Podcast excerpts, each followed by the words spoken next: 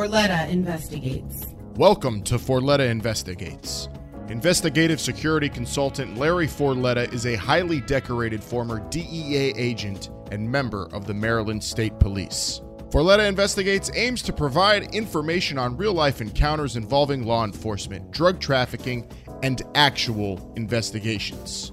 Listen to the show every Tuesday as we approach topics of crime and other issues affecting our communities with someone who has worked within law enforcement for over 25 years. Here is your host, Larry Forletta. Hello, everyone. I want to welcome our guest, and I'm honored and fortunate to have him on our podcast. Our guest was the former assistant special agent in charge of the DEA Tampa office, and I want to welcome Mike Powers. How are you today, Mike? I'm doing fine. I'm in sunny Tampa, and the weather is perfect there. Okay, great. So I believe that you will agree with the success of DEA and their agents at times really go unheralded. You know, with the administrations that we've had, and the fact that we even have cities now that have made small amounts of heroin, cocaine, methamphetamine, etc., not illegal anymore. I mean, I think we're heading towards obviously a more liberal situation. Right. Who, I guess it remains to be seen. Right. So, Mike, you served our country twice. First, you served as a captain in the United States Marine Corps in Vietnam. At that point, while you were there, you were a recon Marine, and you worked with the CIA in the Mekong Delta, and then you were advisor to the Vietnamese irregular units. And then you started your career with DEA. And if you want to talk a little bit about your situation in Vietnam, we'll be happy to listen to you. Well, again, that's old hat, but I actually joined the Marine Corps in 1963. I became second lieutenant and went through the basic school, and went to the 3rd Marine Division, which was then in Okinawa. Had a brief tour in Vietnam in 1964, but there was nothing going on. Came back and was lucky. I stayed in small unit management. I was a platoon leader in a recon company, which I tried out for, a very elite force recon in Marine Corps. And I was lucky to make it, and stayed a couple of years with them. We did a lot of parachuting, a lot of fun stuff, learned how to scuba dive, did a lot of scouting and patrolling, went to schools. And then in 1967, I was off to Vietnam, and the CIA actually picked me up and asked me to work in the Mekong Delta with Vietnamese irregulars down there, which meant a lot of them were former convicts and that kind of thing. But they were tough people, and I spent a year and a half living with them in the Mekong Delta, actually in Vinh Long province, which was a hot spot in the Delta. Was there for the Tet Offensive in February of 1968, which we had a lot of fun during that, to say the least. I wasn't too sure at that point if I was either going to make it back, but we did. And I always say in November of 1968, I was in Vietnam. And in March of 1969, I was in New York as a DEA, or BNDD then. Made a quick transition. I came back and decided that I had to do something a little more exciting than selling men's shoes. So I was lucky enough to come on with then BNDD, Bureau of Narcotics and Dangerous Drugs, which was one of the predecessors to DEA in New York. And from there, became an agent in New York, as I said. And I'd like to tell people what it was like in 1969 in New York, if I could. Sure. Would that be all right? Absolutely. Yo, absolutely. Go ahead. The early days, let me say that in March of 1969, I started with DEA. And I went to my first meeting. We were at 90 Church Street, which was actually right next to the World Trade Center, which was just starting to be built in 1969.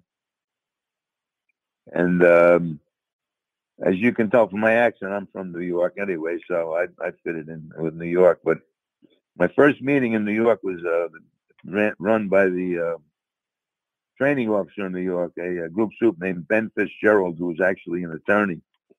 And at the end of the meeting, he introduced me. I sat down, and I thought that was the end. And then he said, everyone in the room who hasn't worked undercover in the last 2 months, stand up. And so even though it was my first day in the job, I stood up and looked around, and there was some other people that stood up. And then he said, anybody that hasn't made a registered case this month, stand up. So I stood up, sat down.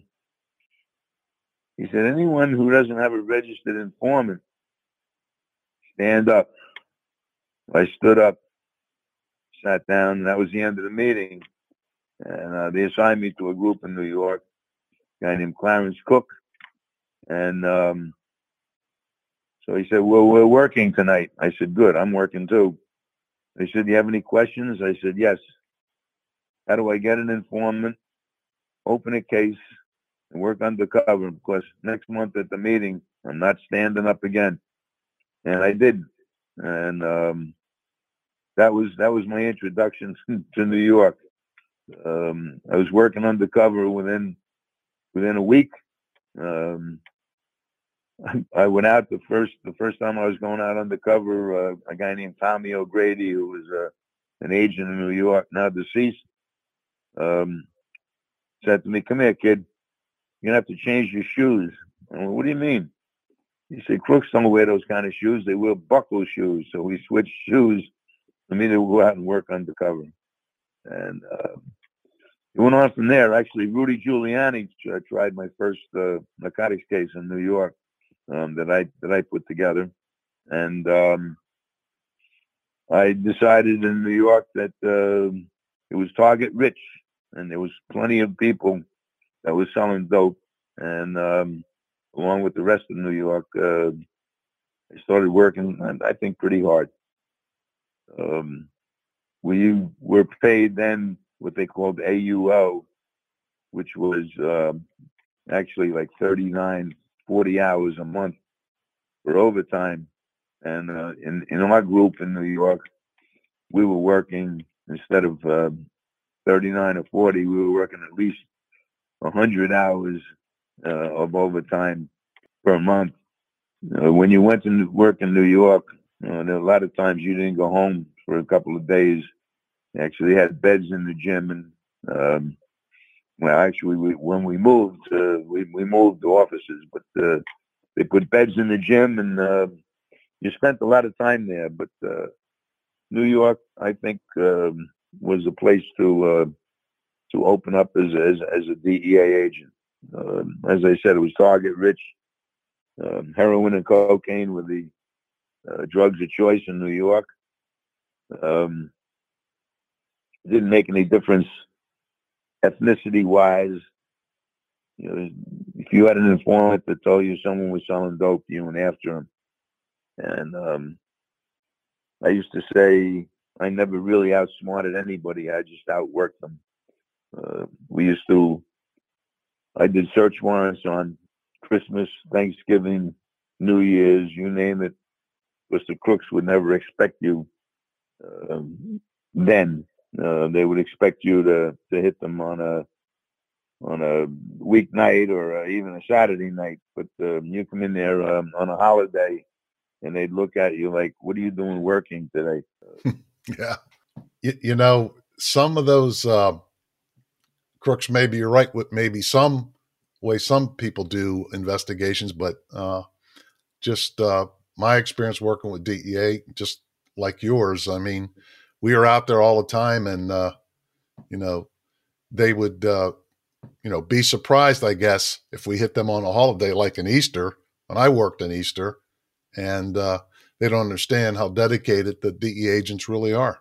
Absolutely, absolutely. We, for a while there, we worked We were working the Cuban end of it up in 135th and Broadway. There was a bar up there called the Blue Mirror, which was a focal point for Cuban dopers. And we used to spend days watching the Blue Mirror and just picking up plates and taking pictures of people coming out, because they were almost all drug peddlers. And I had a good informant into the Blue Mirror, and as I spent more and more time in New York, I became obviously more proficient with informants and trying to figure out what the dopers were doing.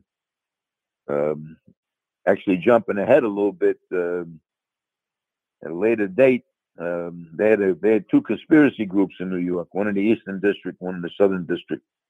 And so I ended up testifying in a conspiracy trial. The conspiracy group took a lot of the people that I had arrested with a couple of 1, 2, 3 kilos and put together a big conspiracy case. And I was sitting in the Eastern District in the witness room ready to testify with some of the people I had put in jail like a year or two before. And now they were testifying against their sources of supply. So one of them looked at me and said, "You're the guy that arrested me from then BNDD, you're an narc from the feds, right?" I said, "Yeah." He said, "You arrested me." I said, "I did." He said, "Well, what did you get me with?" I said, "I think we got you with about 1.5 kilograms or 2 kilos of, and I can't remember, heroin or coke." And he started laughing. And he says, you used to drive that Jello Chevrolet, right? The yellow Chevy, which I did. I said, "Yes." He said, "You know, we used to move big amounts of dope." I said, "No, please tell me." He said, "We used to move it on a Sunday morning at about 7 or 8 o'clock. He said, "I knew you probably worked Saturday night, but you probably went home around 2, 3, 4 o'clock in the morning." He said, "I know, being a good Catholic, you go to church on a Sunday morning with your family, so you weren't even going to be back till the afternoon. So about 8 o'clock in the morning, we'd look outside for your yellow Chevrolet. And if it wasn't there, we'd move 30 or 40 kilos down the street." And that was an epiphany, an awakening, and one of the many awakenings I had as the dope peddlers. You know, I mean, they had me figured on, and they had me outsmarted, really, when you got right down to it. I thought I was doing really great to get them with, like I said, 1, 2, 3 kilos. And they were moving 10 times that amount around me, over me, through me, under me, a little bit. You know, it just shows you that, you know, they're out there thinking too. They're thinking, you know, they're not completely stupid. So that, you know, that was, like I said, good fun in New York.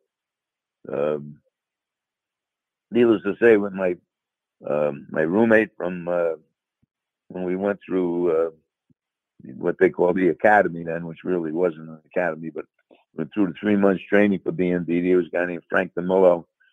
Shortly after we both got back to New York, he was killed in a big shootout up there, and another epiphany. You know, I obviously saw plenty of things in Vietnam, plenty of action there, and I'm back in the thick of it very quickly in New York. Actually, a funny story. One of the first shootings that I didn't participate in, but you always, as you know, if there is a shooting, you respond to it immediately. It was a guy named Zach Robinson. And the guys that were out there actually shot him 9 times, as I remember. And the only gun you were allowed to use in New York, the only pistol you were allowed to use, was a S&W 65, which they gave you when you graduated from the academy. A 6-shot S&W. And Zach Robinson was shot 9 times, never with a 38. He had bullets in him from 22 long rifles to 45, and actually survived, by the way. He actually survived. He was a big fat guy. He actually survived. And at that time, based on that, and I guess other shootings, DEA said we better revamp our policy here as far as handguns go. Oh, the 38 went out the window, as you know, and you could pretty much carry what you wanted to. But I just mentored an agent who's now out in Los Angeles, and got him through the academy, and he was waiting. Now you pick your, as you probably know, now you pick your post of duty. Within the first week or two of the academy, and he called me at home. He said, "Where do I go?" I said, "What's your choices?" And he gave a couple, and he said, "Los Angeles." I said, "Yeah, you want to go to a big city? You know, you want a target-rich environment." And he's on the meth task force out there now, and he's doing real well. You know, doing real well. But once again, I mean, you know, you go to a small town. And you have to work hard for the targets. In New York, it's not difficult at all to find someone who's selling dope. That's for sure. Well, then you spent a significant amount of time in New York, Mike, and then eventually you went overseas. I went to Malaysia and Thailand, and another target-rich environment. Malaysia at that point. This now I'm fast forward to like 1977. And Malaysia at that point was a transit country or a source of supply for all of Europe. And then there was number 3 heroin and number 4 heroin. Number 4 heroin was the white China, they call it China Gold, but WUO Gold was the big kilo package. So yeah, they had what they call number 3 heroin in Malaysia. They were making it. It was a lot less difficult to make than number 4 heroin. As you're probably aware, heroin is a very fragile crop, and it's a difficult crop to produce. Unlike, for instance, meth, which is done almost anywhere, including the back of a pickup truck. Coca, which actually grows almost wild down in South America in the Andes. You know, heroin is made from the opium poppy, which is a very fragile crop, and actually only can be grown at altitude with a certain amount of moisture and a lot of chemicals to produce what is known as from opium to opium base to morphine to heroin. So what they did was they didn't produce the number 4 white heroin that everybody really liked, but in Europe they were using this number 3, which was about like 45% pure. And they were sending it back in large quantities, but usually through tourists. So we developed a whole informant program using tourists, and once again had some decent informants, some very good informants into them. The problem then was that everybody that was involved in it, even though they were Malaysian by birth, they were all Chinese, and they spoke very little English. So the informants that we had, it became difficult to get informants. We had to get Chinese informants who spoke English to us, and then spoke at least one or two dialects for the Chinese end of it. Mandarin was not a language then that, although it is now, it was not a language then that the Chinese spoke. They were more ethnic and spoke Cantonese, a lot of them from Canton province, Fukinese from Fujian province, I think, et cetera, et cetera. So they had their own language barriers as well. But we developed some great informants. There was a guy named Matty Maher who was in Amsterdam.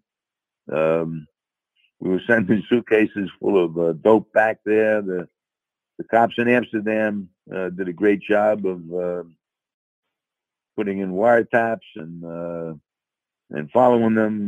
They had cases upon cases upon cases that we were sending back. Almost the kind of a controlled delivery program, or at least in my mind, the predecessor to it, which paid dividends at a later date. As I said, I don't know whether you heard me. I said, you know, we actually set a record there. I'm sorry, a guy named Steve Say, myself worked undercover, and we got, I think, 50 keys of heroin, which was, you know, quite a bit of heroin at that time. Also another, although not, I can't say a funny story, but a strange story.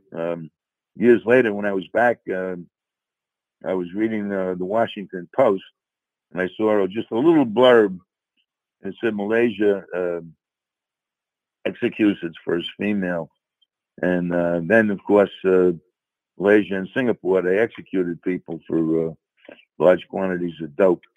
And the female, I read the name, and it was one that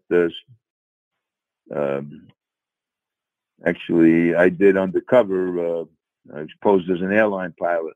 I delivered, I think, 5 to 10 kilos of heroin to me. And there were a couple of guys and a woman.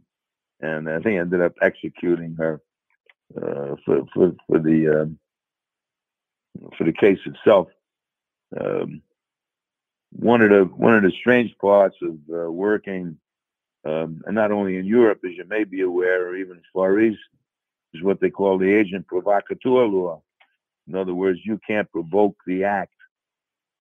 So when we were working undercover, right before the bus went down, we'd give the signal, but then we'd have to get out of the area there. We'd either have to run away, jump in a car and drive off or whatever, because if we were there, we were subject to arrest as well. So not only did you have to worry about the crooks, but you had to worry about the cops coming in. Obviously, they were in on the whole thing, but you couldn't be there when the arrest went down.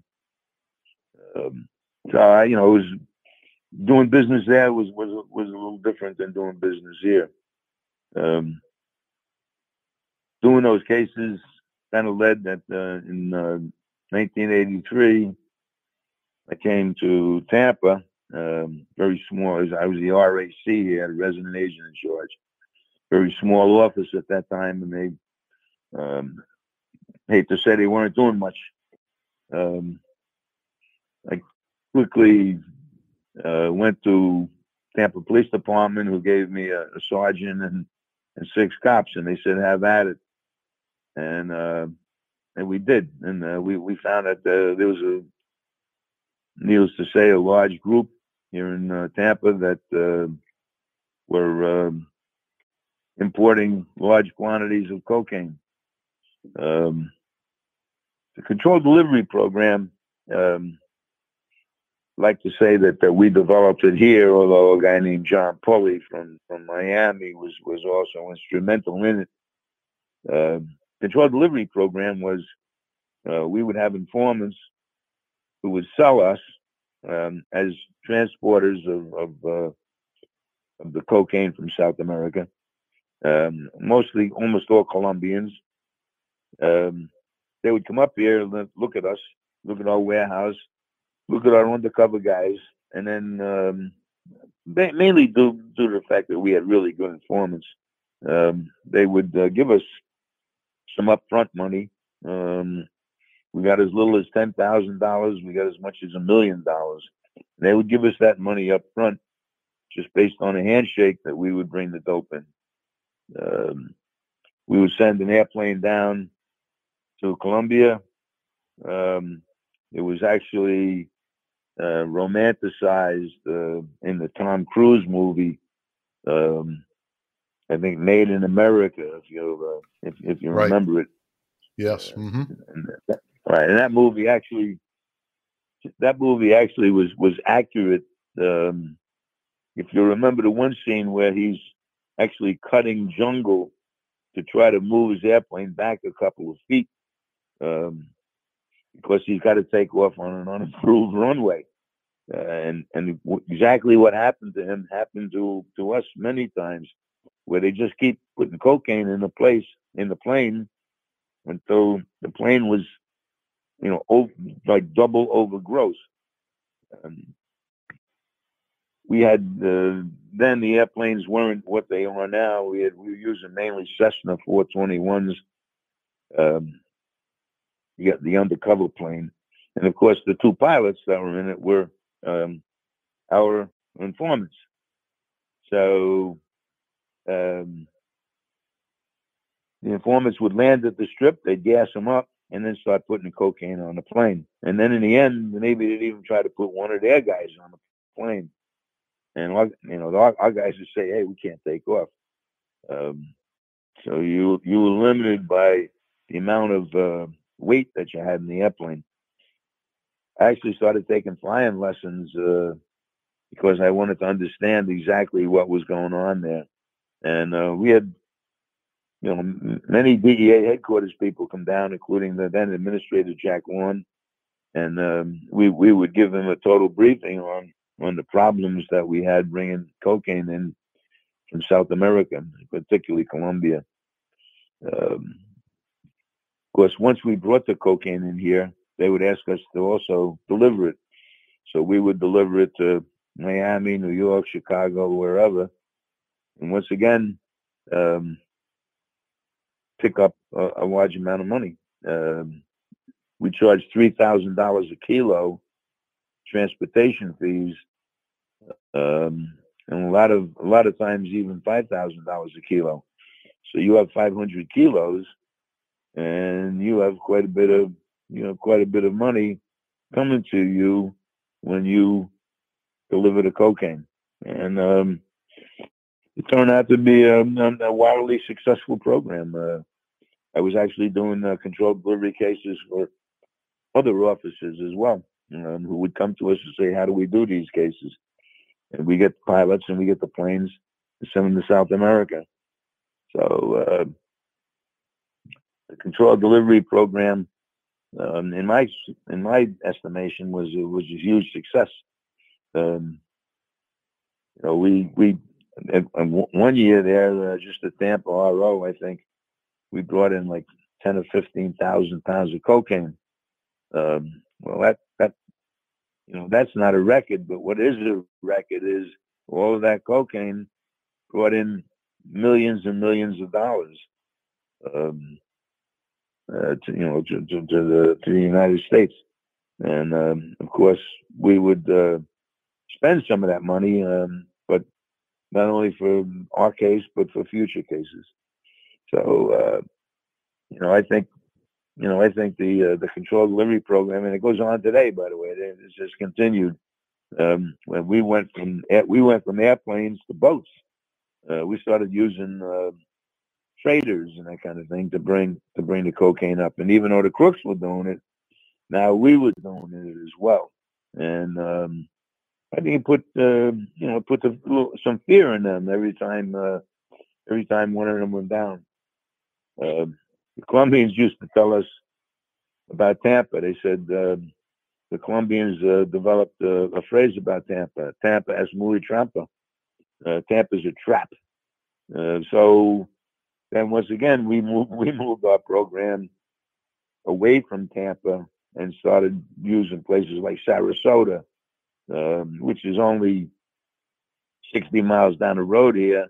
But the Colombians didn't know that. They no longer had to come to Tampa, so they were happy.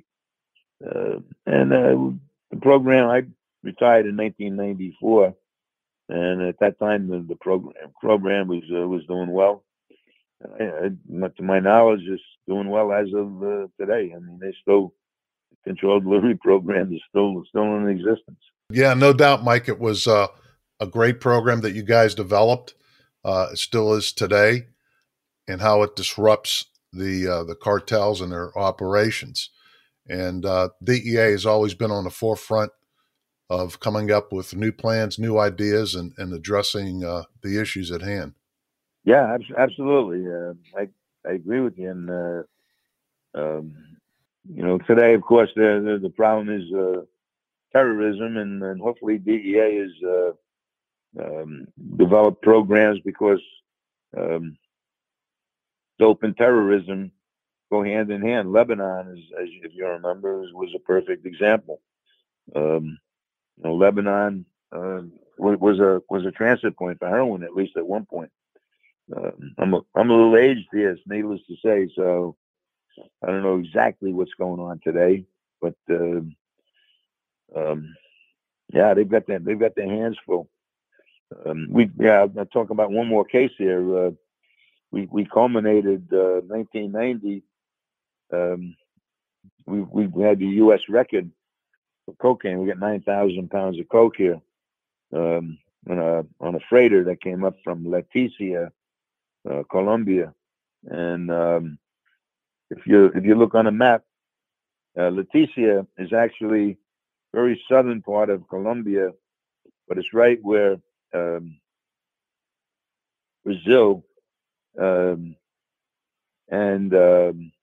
Ecuador actually meet. So there's like three countries that come together there. But what's important is the Amazon River flows through Leticia, and of course flows westward out to the Atlantic. And a guy named Michael Salikas, who's actually a Greek from Tarpon Springs, Florida, which is a town outside of Tampa. Michael Salikas was famous in the United States. He was called the Monkey Man, and he used to import monkeys for research purposes into the United States. Well, not only was he importing monkeys, but he was importing cocaine. When I got here, they would search his ships religiously when they came in. He had a couple of small freighters, actually, Amazon Trader, Amazon Sky, maybe one or two more. And they would get some solid information that there was large amounts of cocaine on these freighters. And customs would search the boats and never came up with any cocaine. And he would bring up huge amounts of cedar logs that were used here in the United States for technical purposes and you know, wooden situations in your house. Well, they'd bring all of the wood off, and then they'd search the boat. Well, we got some information, and the information actually came from Colombia. It was an anonymous source. We nicknamed the source Deep Throat. But Deep Throat told us that he was putting the cocaine in the lumber. And all of a sudden, it was like an epiphany. Aha, of course. And that's why they never came up with any dope. It was already off the boat by the time they searched the boat. So he came in with a load of lumber on the Amazon Trader into St. Petersburg, Florida, which is just outside of Tampa. And he had 1 million board feet of cedar logs, cedar wood. And he actually wrapped the cocaine boards inside of bundles with boards on the outside that had no cocaine, and then even surrounded them with bundles that had no cocaine at all. So the boat came in, the lumber came off, went to a warehouse. We bugged the warehouse. We put a camera in the warehouse, and we actually had pictures of Salikas picking out certain boards and moving them to his warehouse in Tarpon Springs, Florida. Ultimately, I decided to take the thing down.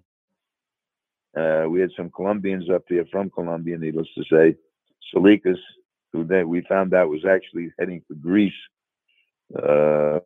probably so he wouldn't be arrested if the thing went bad on him. We arrested everybody. But then the question was, we had 1 million board feet. How the heck are we going to figure out which ones have the cocaine in them? And I went to the airport and got some x-ray machines they weren't using. We started putting the boards through the x-ray machine. And again, long story short, we came up with about 9,000 pounds of coke, which was a record then in the United States. But since it's been broken many times, and even or several times anyway, needless to say. But I always say, well, we got that record anyway. But like I said, it was soon broken, and thank God, thank God for that. So the